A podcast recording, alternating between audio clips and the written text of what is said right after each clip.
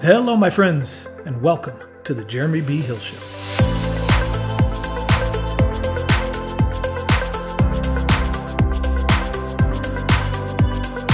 For those that are on their way to becoming the best version of themselves, finding their own success, these are the real life stories the goods and the bad, the successes and the failures from those leaders who have made it and those that are still on the journey. Welcome to the show.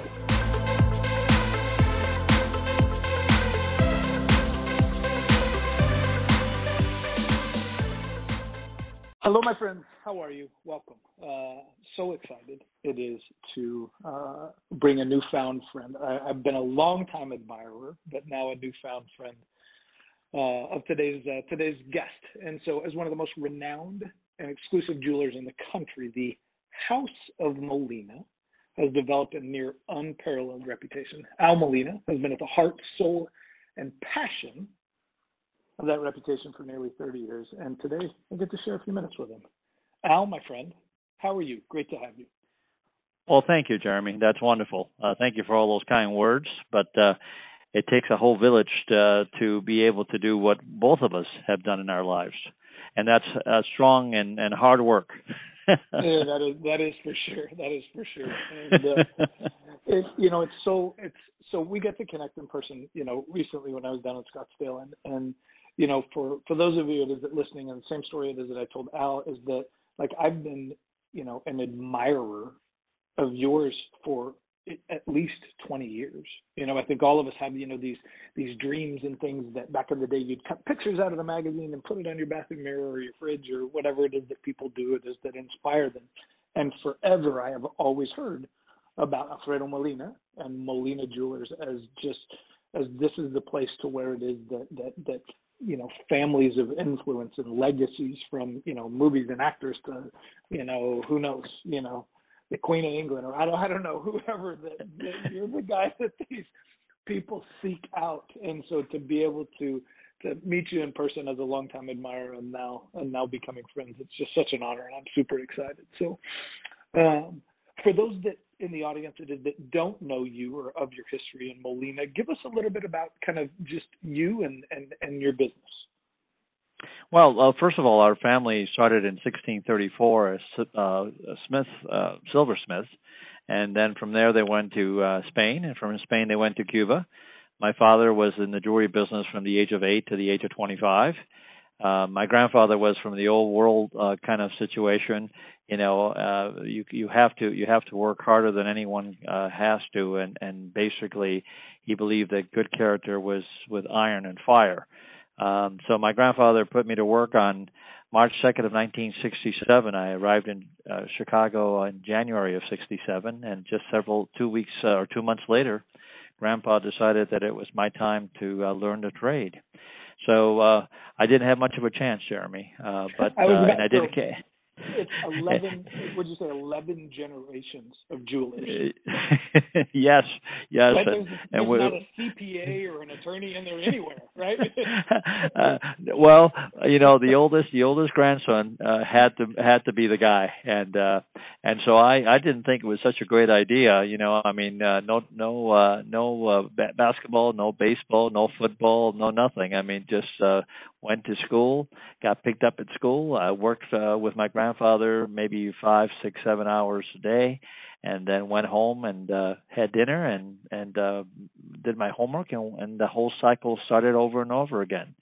And so, you know, grandfather was an incredible guy and uh, but uh, really, I, I obviously uh, you're not prepared at the age of eight. I thought, but um, uh, he basically made sure that uh, he kept telling me that it was never good enough. So uh, that's something that made me strong. You know, never give up, never surrender, Jeremy. Yeah, the relentless pursuit of perfection. So, right? The absolutely, so absolutely. Your your the, so you have this legacy family and so, in, is it a, a, family tradition or a cultural tradition that the the eldest grandson kind of matures into that? Is that is that just how the family is done? Well, yes, and and I think that that had a lot to do with you know the 17th century, uh, 18th century. You know, uh, if uh, your your the oldest grandson was always uh, the one that had to take uh, the, the the ability to to do the trade, and uh, and so uh, the other the other uh, family members, I mean, they, my my my older brother or my younger brother, uh, you know, uh, had no interest in it, so uh, so he became, uh, you know, he became interested in different things, and but uh, I mean, I think that the, the key factor was uh, you have to do this. I mean, this is something that has been done for, as you said, 11 generations and um I I I I got to tell you that you know I I really didn't care for it at all as at the age of 8 at the age uh, of 10 two uh, 2 years later my grandfather gave me a bin of uh, gold. And uh he's I said grandpa what do you want me to do with this bin of gold? He says play with it. Play with it. And so I I really understood the concept of you know gold being some sort of a electrical current in your body and it did mm-hmm. and that's that's when i decided that hey it wasn't all that bad to be in the jewelry business sure sure I, I i i don't know anyone else personally that their grandfather has given them a bin of gold i i I'm gonna have to take that up with my family, right? So, and hopefully, I'm not sure if my kids and grandkids are gonna listen to this, but we'll have to talk about that bin of gold. So, sure, uh, sure. So the you know some things that is that that I had read is that you know you have this this historic legacy family it is that for generations has been passing this down. And so originally from Spain into Cuba and then while your your your family your grandfather and your father and you were born in Cuba right? Yes sir. Yes sir. March 2nd of 1959 wonderful. And but as the family was growing obviously there was you know I'd read that your family had had had done well, right? But obviously, in the in the 50s and the 60s in Cuba, this is a volatile time, right? And so, is that what was the the kind of impetus to to to leave Cuba and move to the U.S.? No, absolutely. Um, there were 125 men, uh, wealthy uh, people, the business people that basically supported Castro. Uh, and then when Castro uh, was actually became became uh, a communist, um, Che Guevara basically shot most of these young these people that were actually supported because they were powerful people. Um, they needed to be removed. And my father, for for sheer luck, had a great friend from grammar school, uh, and he was actually saved and put in incarceration uh, from uh, 1959 to 1965. And um, we we actually uh, were able to leave in 1967, but it took several years for family members that were actually American citizens um, in Chicago, and uh, th- and that's how we ended up in Chicago. But uh, wow. uh, it, it was it was issue you know the issue obviously was that uh, the U.S. would not give uh, Castro arms and soldiers, and of course uh, he was denied and then he went to the USSR and became a Russian and became or became a, a communist apparently, um, and um, became uh, was given arms and and and uh, missiles and all kinds of things. Then that's a lo- that's a long story, but it really it really was very difficult for us to leave the country. Well, you and so when you you know for those of you listening that don't understand like the nationalization there uh, and I have some some friends that this has happened to that were in, in East Africa that were in Dar es Salaam in Tanzania at the time that this was happening, and and you know the the family store of wealth, right? The the, the restaurants and hotels and real estate assets and businesses and anything else, like you don't get the privilege of taking that with you, right? So is this is this almost a a starting over for the family when you guys left and came to the U.S.? Well, my my uh, my father, it was definitely a, a new beginning. You know, he had uh, three hotels, eight restaurants, and two casinos in Cuba.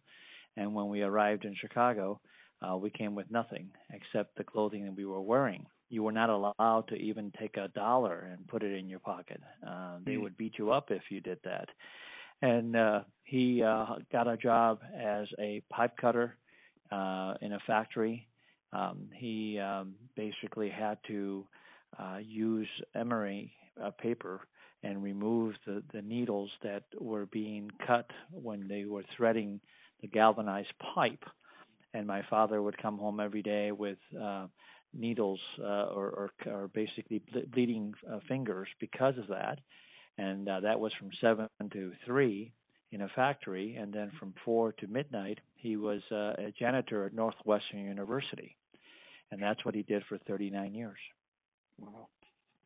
It is a it's it's hard not to respect somebody it is that that uh, going from the the life it is that you had to starting over here. And you know but you know what what doesn't change is the responsibilities of your family right? You still have to put food on the table. You still have to lead and take care of your wife and your children and those kinds of things. So uh, I would imagine you had a tremendous amount of respect for your father for doing that extremely both my grandfather and my grandfather my grandfather and my father were basically uh, great mentors of mine and mm-hmm. uh and I had an uncle as well. So I mean, the Uncle Robert basically was just like grandfather and just like father. They were both all tough.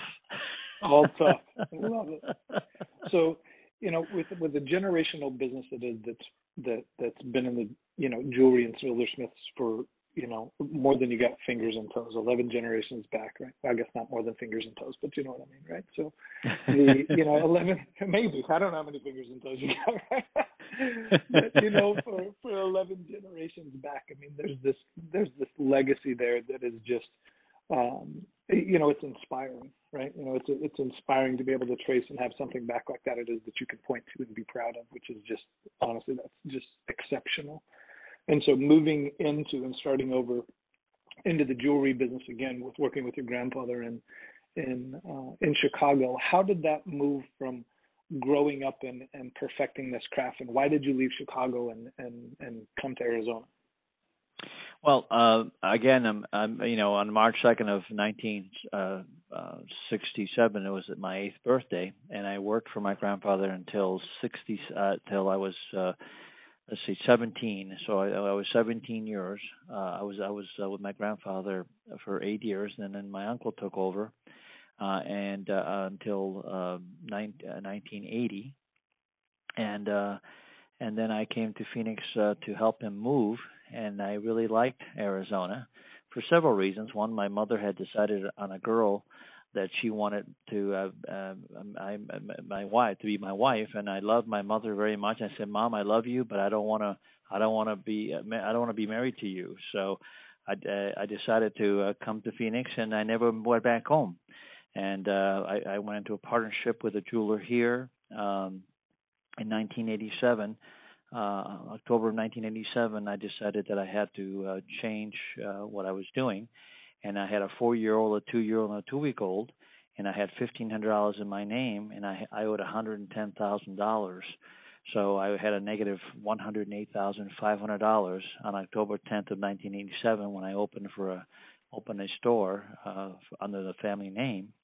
And um, basically on October uh, 19th, Tuesday, you know, Black Tuesday, the obviously the uh, the, the market crashed, and so I had uh, no inventory, no money, and uh, and I ended up uh, basically between October 10th of 1987 and 12/31, 1987. I uh, did about a million dollars in sales with no inventory, with uh, no money, and uh, just simply an office of one and, and one telephone. So you know, so there's there's more to unpack there. I think the you know one of the things it is for people, and so a large portion of our audience is is business owners and entrepreneurs and guys on the journey, and you know from guys that have made it and guys that are still on the path. I think so many people it is think that you have to have every little thing figured out before you start, and so yeah. there's there's so much here to to just committing, right? Like like and so for you, you know, perfect time, Black Tuesday, right? The fall of the market, perfect time it is for you to say, great, I'm going to go into the, the jewelry business and serve ultra high end clients when most of them just lost a hell of a lot of money. Perfect timing on your part, by the way, right? So, how did so with with no inventory, a negative net worth, uh, and a telephone in Phoenix? How do you go from nothing backwards to a quick fast forward in just a few months and beginning to build a name for yourself? How did that How did that start? Well, I I uh, went to a, a a store that a furniture store that was a client of mine, and um, I said, look, I don't have any money, um, but um, I need a I need uh, two offices and a, and a and a conference room, and he said, uh, okay, I'll just uh, you know take whatever you want, and you can pay, me in 90 days. So I spent sixty four thousand dollars in furniture um, without a penny, and um, ended up uh, basically uh, got a phone system. Uh, I went. I had a. I had a, a uh, small little office that I I was renting, and I went up to uh, one of the one of the uh, uh, drawers that it was, and here here here was a very very old uh, telephone uh, service uh, system. And the guy said, "Here, I'll take it. I'll, you know, give me 25 bucks." So I had a 25 dollars phone, and that was really the only connections that I had. So I would make a list uh, every every evening. I would make a list of all the of 25 people that I was going to call that day, and that's how I actually started getting people to come in to see me. Of course, I always asked them, you know, exactly what it is that you would like. You know, you know, if you, want a diamond, uh, you want a you know earrings, uh, and I would I would have a whole conversation of asking exactly what their desires were, and so I would have to buy myself some time. So if they said, "Al, can I come by and see you tomorrow?" I would say, "No, I'm so sorry, Jeremy. I I have to. I have about uh, you know a week uh, uh, completely taken taken now. So can we do it next week?" And then I would obviously find the jewels uh, and the right proper uh, item and to make sure that everything was just as, as it should be. And so I would select three pieces and they would come into the office and uh, they would obviously uh, have have all the options that they were looking for and the quality and how and the different shapes and so on. And you know, uh, the the word on the street was, if you want to see uh, real inventory, go see Molina well, Molina didn't have any inventory, but it looked good.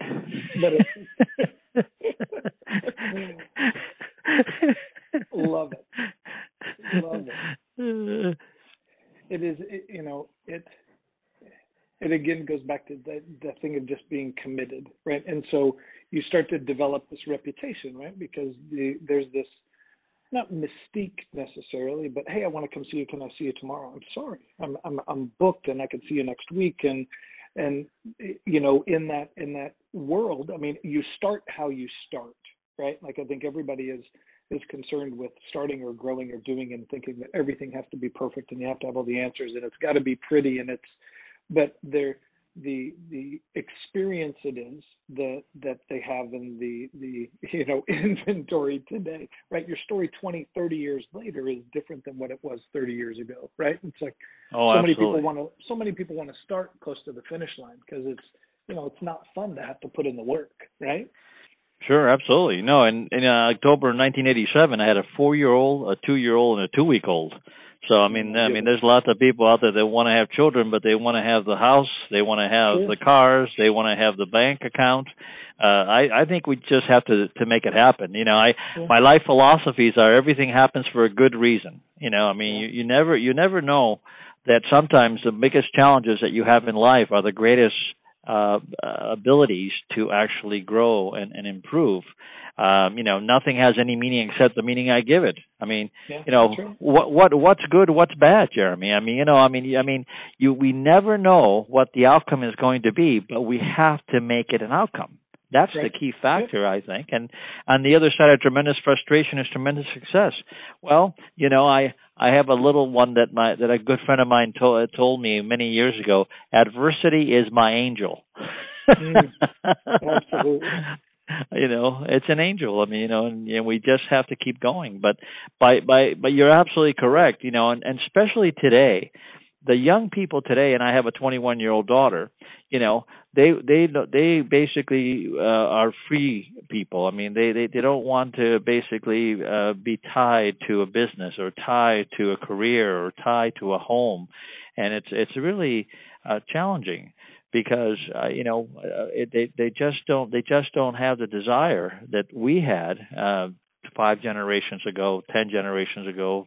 You know, the, I mean, I, I think I think it's it's quite interesting that we have to make sure that these young people uh, understand that you have to work for a living, that you have to work hard and give everything you have because that comes from the heart and the desire. Agreed.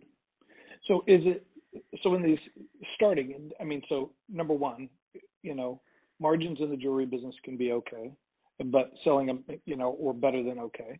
But the the uh, you know creating a million dollar business in three months, thirty plus years ago, right? So you, that was that was a that was a hell of a good start for you, right? So I was gonna, you know, I was gonna, I was gonna get behind the fact, okay, you're you're new and young and handsome and married, and you got three babies, and you got a wife that's, you know, betting on you to to do good things and you know bring home the bacon, right?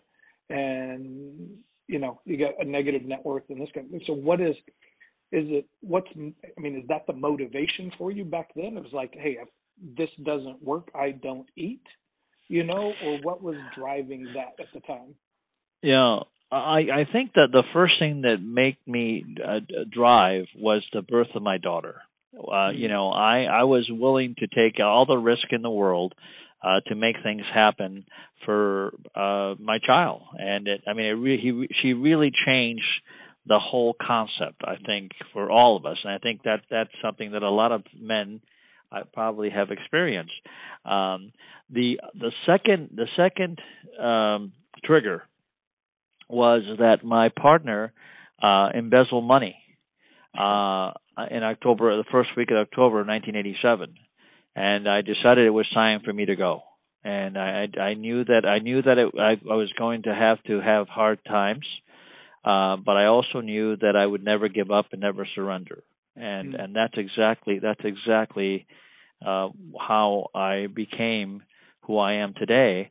And that is, you know, I mean, I don't, I, I, I don't. There are, there are, there are always challenges, but challenges basically are the best way that we learn, because you know, you you have to do it you know i also i also have had a lot of mentors uh i mean i think one of the greatest things for young people today is to find someone that is at least 15 years older than they are and ba- and and basically ask questions and and and talk to these people because you know they're I mean but of course as you know in our generation nobody talks to each other. They they make phone calls uh, and and they they look at each other across the t- table and they're texting each other.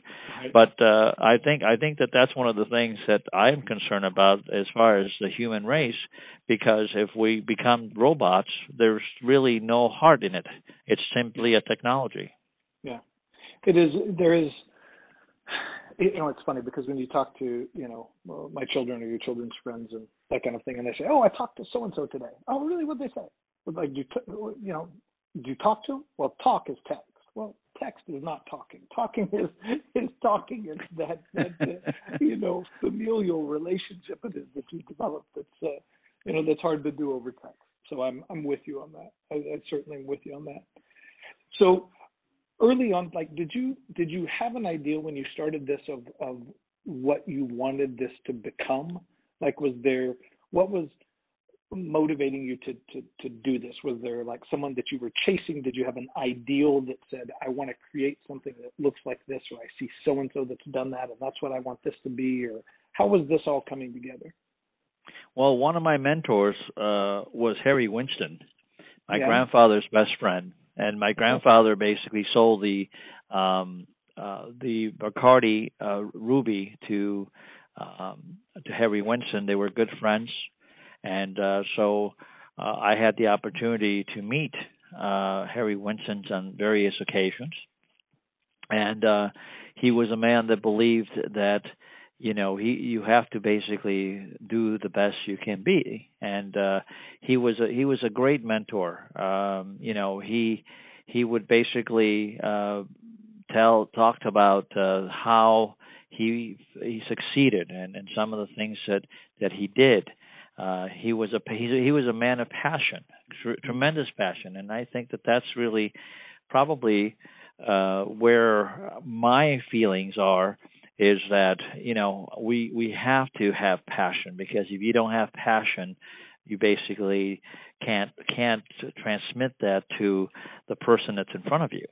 And uh, so for me, for me, it's, I, I'm very, uh, very clear and concise uh, that my job is not. I'm not in the. I'm not in the jewelry business. I'm in the emotional business.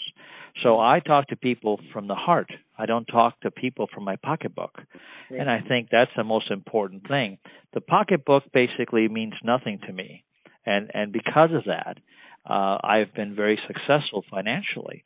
And and again, and it doesn't doesn't mean that I haven't had challenges because we all have all had challenges, and and you know we we got to keep going and and overcoming whatever challenges we have.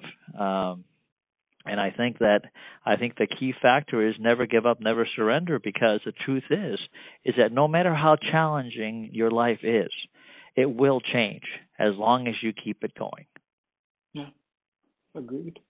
Well, I think uh, so. Number one, Harry Winston obviously has a a world class reputation, and and you know that's another house it is that that's fantastic. And so if there is a you know, number one, when you're talking just a few minutes ago about having the importance of mentors and the importance of, you know, having somebody that's a little bit further down the path or a little bit further down the road, it is that, you know, can can provide guidance there, leadership there, is is critical, and that is not something that can be done over text or over you know email or whatever else. Right, that that relationship yeah. there is is is critical and foundational.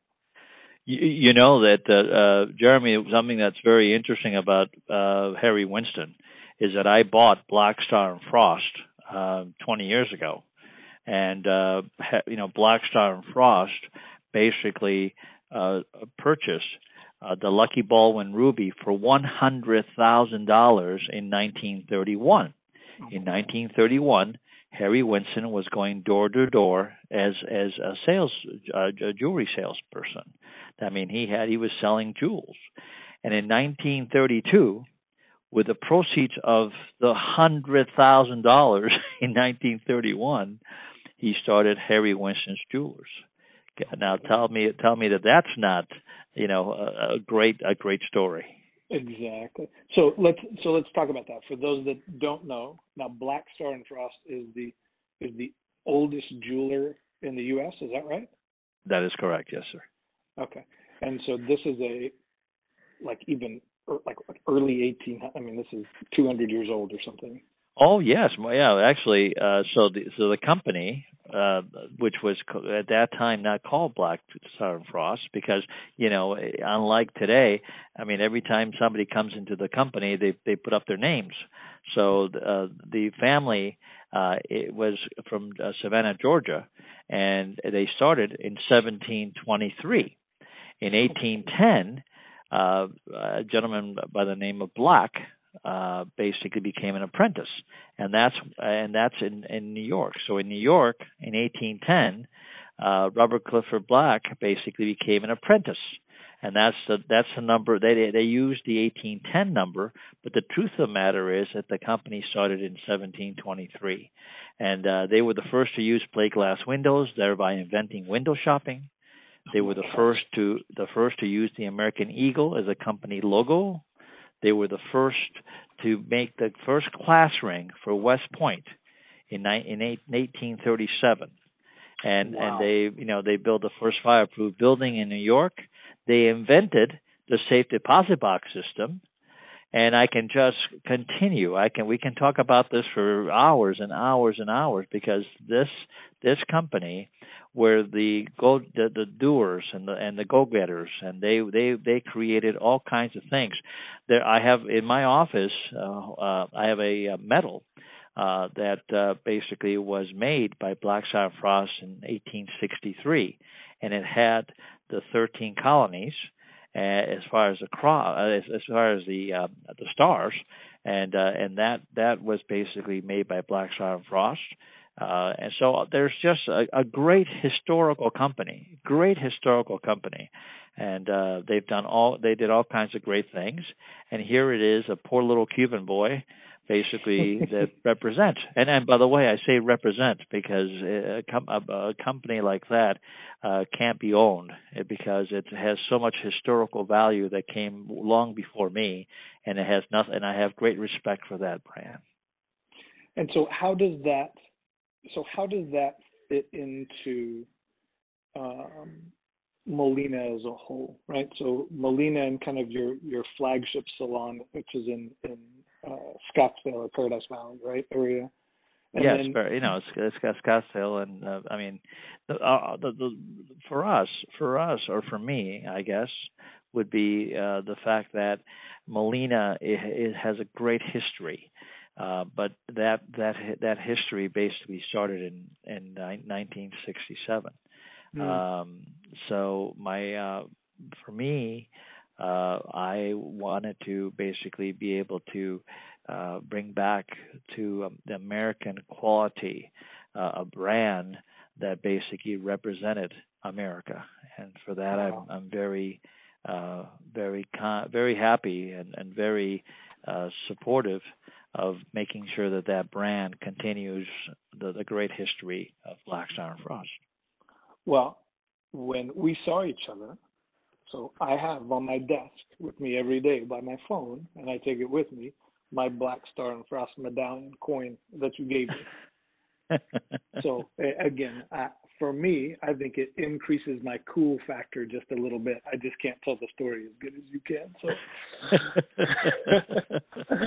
so as the business is as the business is growing, was there a you know there's a point for everybody in in in your story that you get past the phase of of survival right? You know there's there's maslow's hierarchy of needs from where it's it's it's, it's you know uh, survival to success to stability to significance right? And you are certainly have gotten to the the top of that pyramid you know? But moving from survival and starting the business and feeding the family to uh, you know having some success was there a point in time to where it is that you kind of said, okay, this is actually working, right? This is no more, is not hand to mouth anymore. Our business is actually working, and now I can grow the business. Do you remember anything sticking out there that was just that was critical, or that was just okay? We've put our name on the map.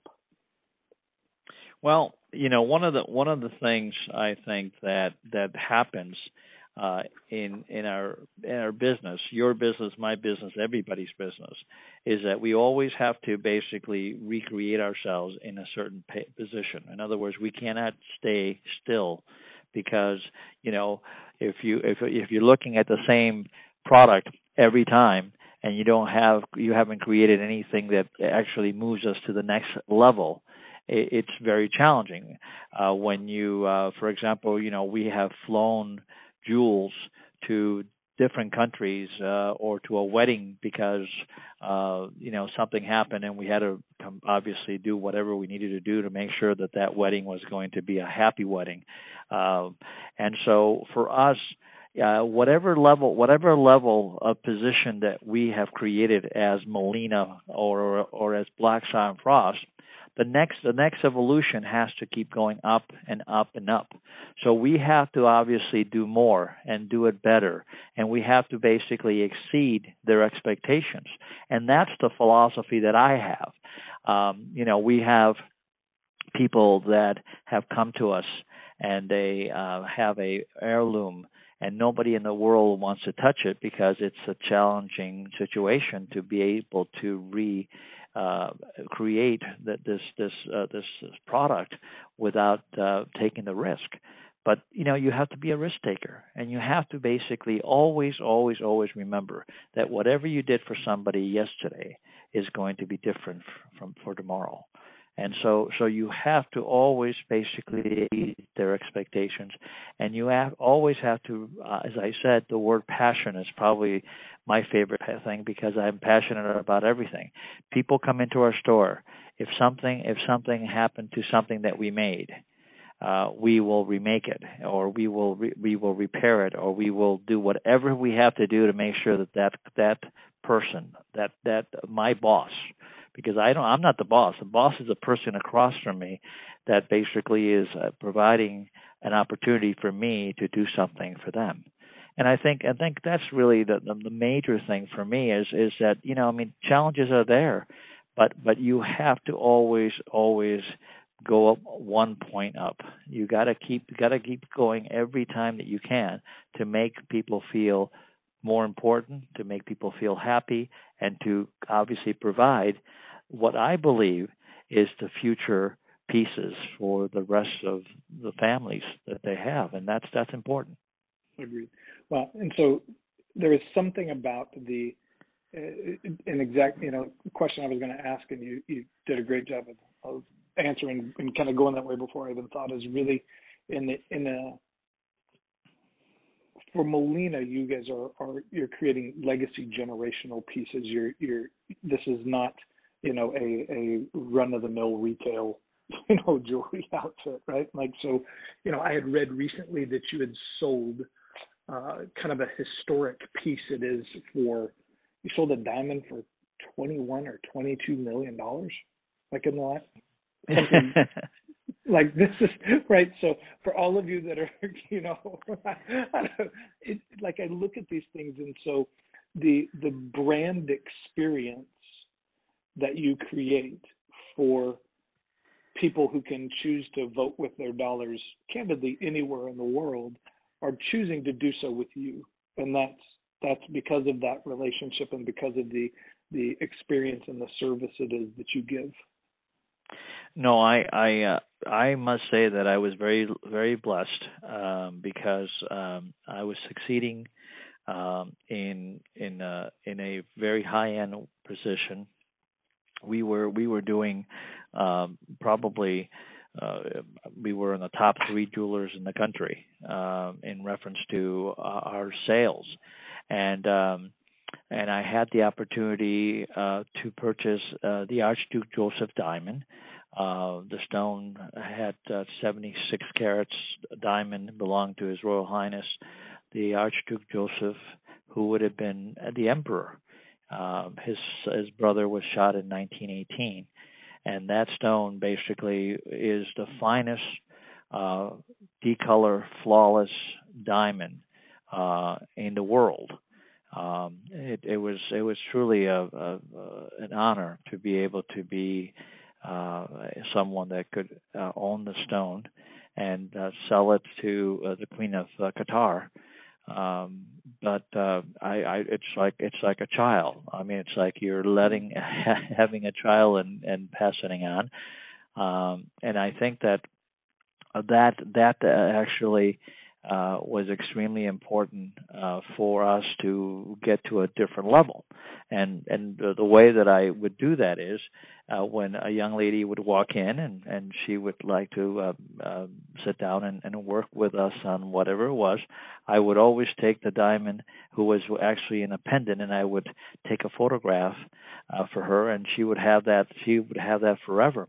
As a matter of fact, when I purchased the stone, we uh, we hired people to dress in the 17th century, uh, ro- you know, the way the the royals would, and uh, take a a paper, uh, parchment paper, and it would and deliver an invitation to a lot of our high-end clients all over the country to come and view the Archduke Joseph, and uh, and I mean, there's a lot of ladies that uh, will tell you some great stories. As a matter of fact, um, the the one of the ladies that basically opened the door was in her garden, and she had mud all over her feet and all over her knees, and the, and the the gentleman the, these these were actually actors, and he walked he walked he knocked on the door and, and said, "I'm here to see Mrs. So and so." And she goes, uh, "Well, Mrs. So and So is not here, but I'll be happy to take the invitation." and and so when when the when the event was uh, there was a there was a beautiful event. I mean very very very interesting event. And uh so she she came over and said you know miss molina i want you to know that uh, that young beautiful man that was dressed in a beautiful outfit from the from the 17th 18th century she says i was full of mud but i want to tell you that uh, thank you for inviting me so, so, so, it's just it's extraordinary to me that you know, and I extraordinary to me that these pieces like this uh, exist and change hands. You know, what once in a generation, maybe, right? Like so yes, this sir. this this was a piece from do you say early I mean, roughly a hundred years ago, right? Nineteen. Oh yeah, yeah. Well.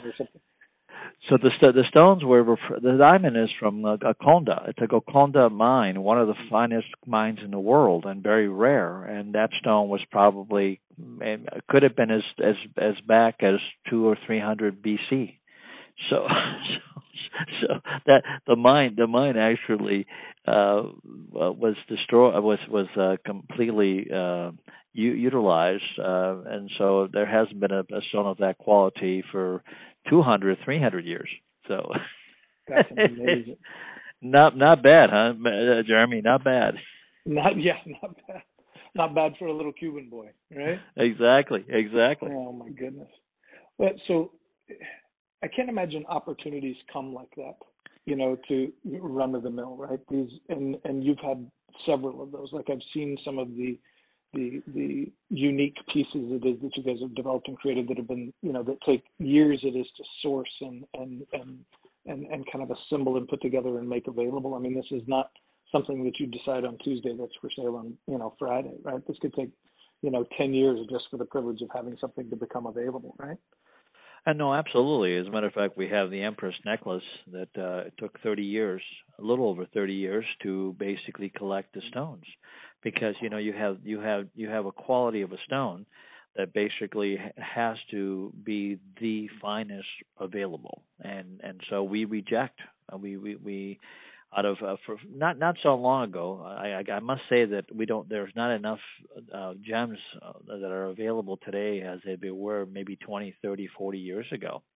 But uh, for us uh, you know we have to basically uh, take time uh, to create what my clients desire, and what they desire are one of a kind pieces. Um, and it takes it takes 30 years or 20 years or 15 years to basically be able to find uh, gemstones that are basically of the quality and of the color and clarity and all those things that are extremely important and the stone cannot be treated in any way shape or form mm. the majority of gems today the majority are heat treated which basically diminishes the value of the stone. Right. Yes. So, and you know, for everybody, regardless of their business, you know, I think that one of the reasons it is that you get these opportunities is because of your you know, kind of where we started, right? The, the commitment sure. to that pursuit of perfection and excellence in everything it is that you do. And regardless of whether it is that you're in the jewelry business or the finance business or you sell, you know, the best latte there is in Seattle, whatever it is that you do, it's that it's that commitment to the craft, you know, and the the commitment to creating a fantastic experience for those people that that that you know are your patrons. Yeah no. that that really contribute to that long term success, right? No, no, absolutely, absolutely. I, you know, you, I'm not just a, their jeweler. I'm their friend. I'm there. I, I'm there to support them.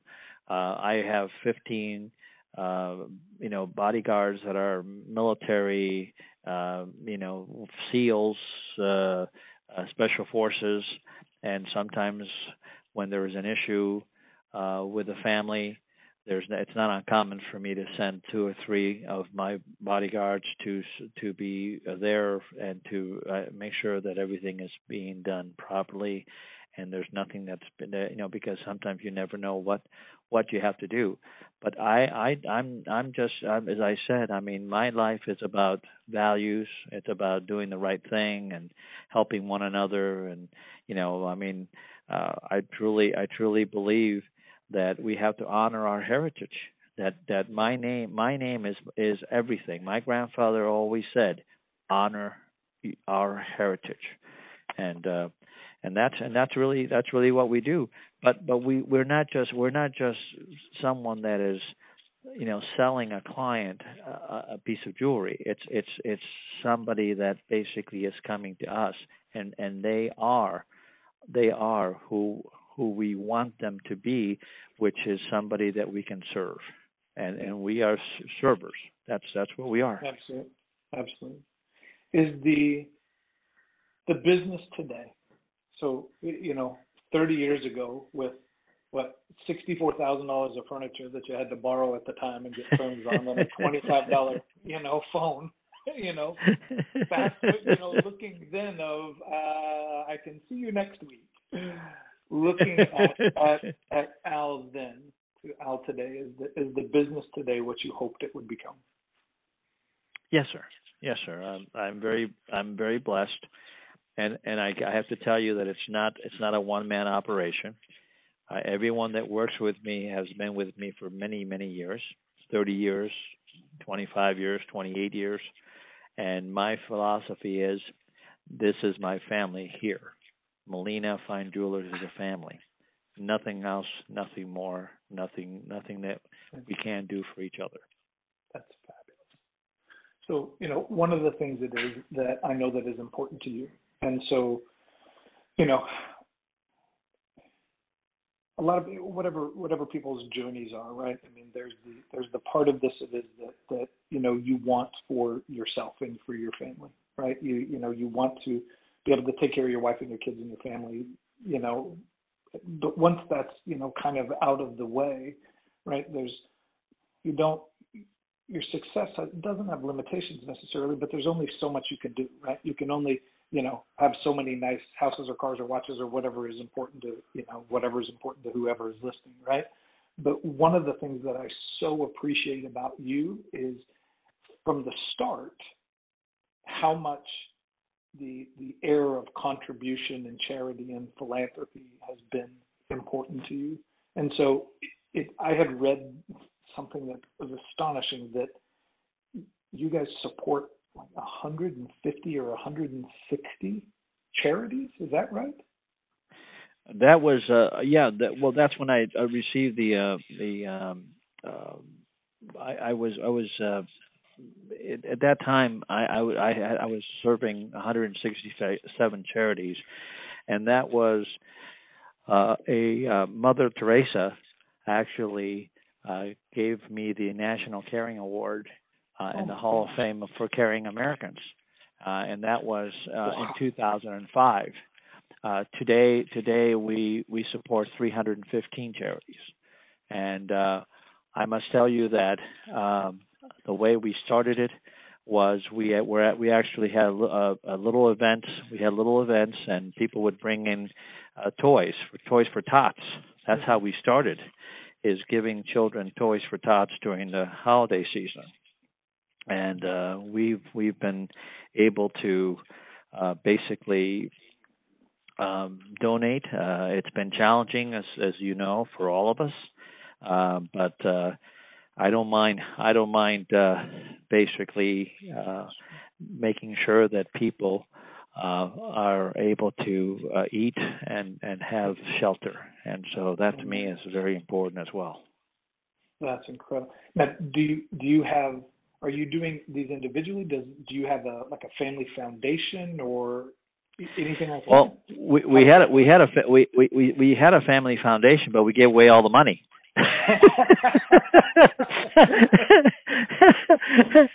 so so the answer is uh, I've, I so, the, so we have a we have a group that basically um, makes the decisions and then when those deci- if, if if a decision is is is is made that we are not going to fund the need of others, I write the checks yeah. out of my pocketbook.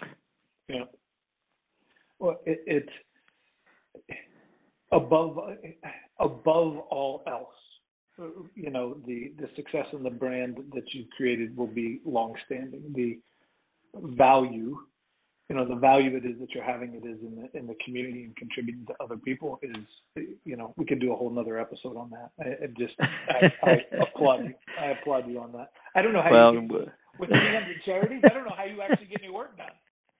Uh, well, you know, I mean, I as I said, I I uh, love people, and uh, I, I I think the greatest gift, Jeremy, that I've ever had was the fact that from a wealthy family uh, to a uh, to a janitor and and a uh, worker of uh, of cutting pipe.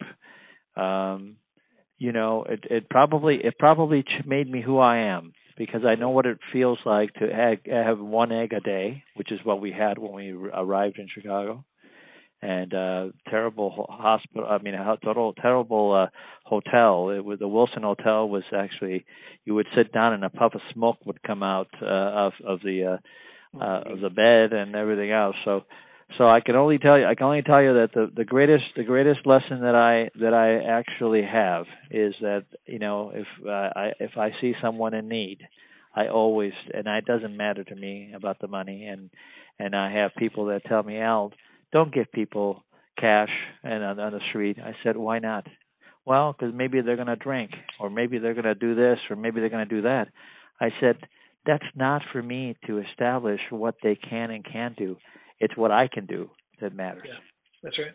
That's right. So, a couple last questions as we wrap up. So, for you, with not only your own success, but the people and families it is that you've worked with and, and alongside for years and years, what does what does real success look like, or what does real success mean to you? Well, I think my success is the fact that I've made life better for many. Hmm. Perfectly said.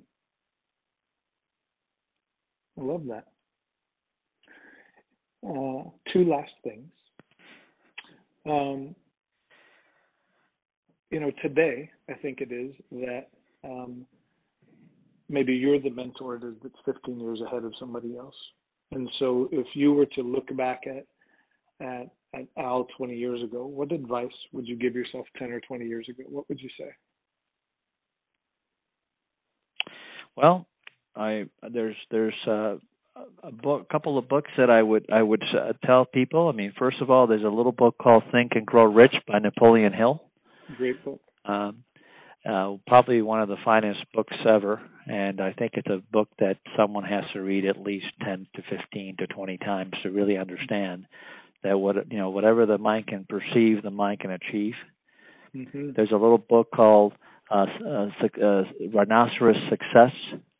It's all about a right. It's all about the how rhino. I mean, how how to live as a rhino. Remember, rhinos only go forward. They never go sideways. They never go back. They always go forward. Oh, and it's like a it. great little book. It's a great little book. It's one of my favorite. I give. I've given away. Uh, when I when I saw this book back in uh, 19 uh, 80s, 19, yeah, late 1980s. A friend of mine gave it to me, and I loved the book so much that I wanted to buy books and give them to kids and give them to schools and give them to people on the street. And so, so I, I tried to go buy those books, and the books that were no longer uh, available. And so I actually had somebody find out the the owner, the owner of this book, and I did. And I and I called him and I said, "Listen, uh I've been I'm trying to buy your books, but I can't I can't find them. So they're they're they're not. He says, well, Mr. Molina, they're they're not. uh We're not publishing him. I said, well, what does it take to publish him? He says fifteen hundred books. I said, okay, where do I send the check? oh my God, and now awesome. and now and now and now uh uh, um, he's uh, he. I mean, they're, they're selling books like uh, they, they've been selling him, and I buy I buy them, uh, you know, two three hundred at a time. So it's a it's a great little book. As a matter of fact, Jeremy, I I'm going to send it to you. So oh, I can't I'll wait. send you I'll send you the book. You'll you'll like it. Not only do I send you a book, I send you a little rhino because the book says, "Hey, just remember, you're a rhino." And look oh, at you know like put it on your desk ne- next to that a challenge coin. And actually, a challenge coin you'll have to wear it. you got it. I will. I will. I can't wait. I can't wait. Uh, that's fabulous. So, um, actually, I have another question for you. So, when we were there, sure. we were there. Uh, I get to meet your beautiful wife, and uh, she had got you the coolest guayabera that I've ever seen. Did you ever wear that fancy guayabera with a bird on it or well, whatever we we just we we just got home. We just got home uh, from uh, uh, San Miguel de Allende in Mexico. We just got home a couple of days ago, and yes, I I, I was wearing yaga yaga guayaberas, you know, and uh, and I and but you do do realize that the ones that she actually ordered uh, I, we're very very uh, uh, Italian or or you know what very small, and I couldn't I my, I couldn't I couldn't wear them. They're so so. Yeah, I they. They didn't fit me. So I actually had the ones that I wore before. So but but uh, you know I won't tell I won't tell her that I told No. you so. No, and that's not. Oh my God, that's so funny. That's so funny. Oh, my friend, I just I cannot thank you enough for No, no, listen. What a pleasure, Jeremy. What what a Yeah. pleasure. If there's anything I can do, please don't you know don't hesitate. Give me a jingle. You have my cell, and and I'll be there for you at all times. thank you. So for those that want to reach out to you or learn more about you, where is the best place for them to find out more information about you? Well, I mean, um, you know, uh, I, first of all, my the, the phone number at the office is six zero two nine five five two zero five five. The address is uh, 3134 East Camelback Road, uh, Phoenix, Arizona 85016. My email is ajmolina at finejeweler.com. And uh, uh, they anything that they any questions that they have will be answered um, as quickly as possible. That's perfect. Well, my friend, you are just your friendship is a blessing, and I'm just I'm, I'm so excited to get to know you and spend more time with you and uh, have our wives order wire letters that we're embarrassed to wear. That I won't tell anybody, I promise you. Uh, I, you know, you know, my grandfather said, "Always laugh at yourself." That's the Amen. greatest fun that you can have. All right, Jeremy. Well, listen, thank you, thank you for the time and talent, and uh, and and the, uh, I mean, uh, the ability to uh, to talk to you, and and I really enjoy uh, the time. I really do. Thank you so much. I enjoyed it. Thanks for the time, my friend. Be well. Likewise. Bye bye.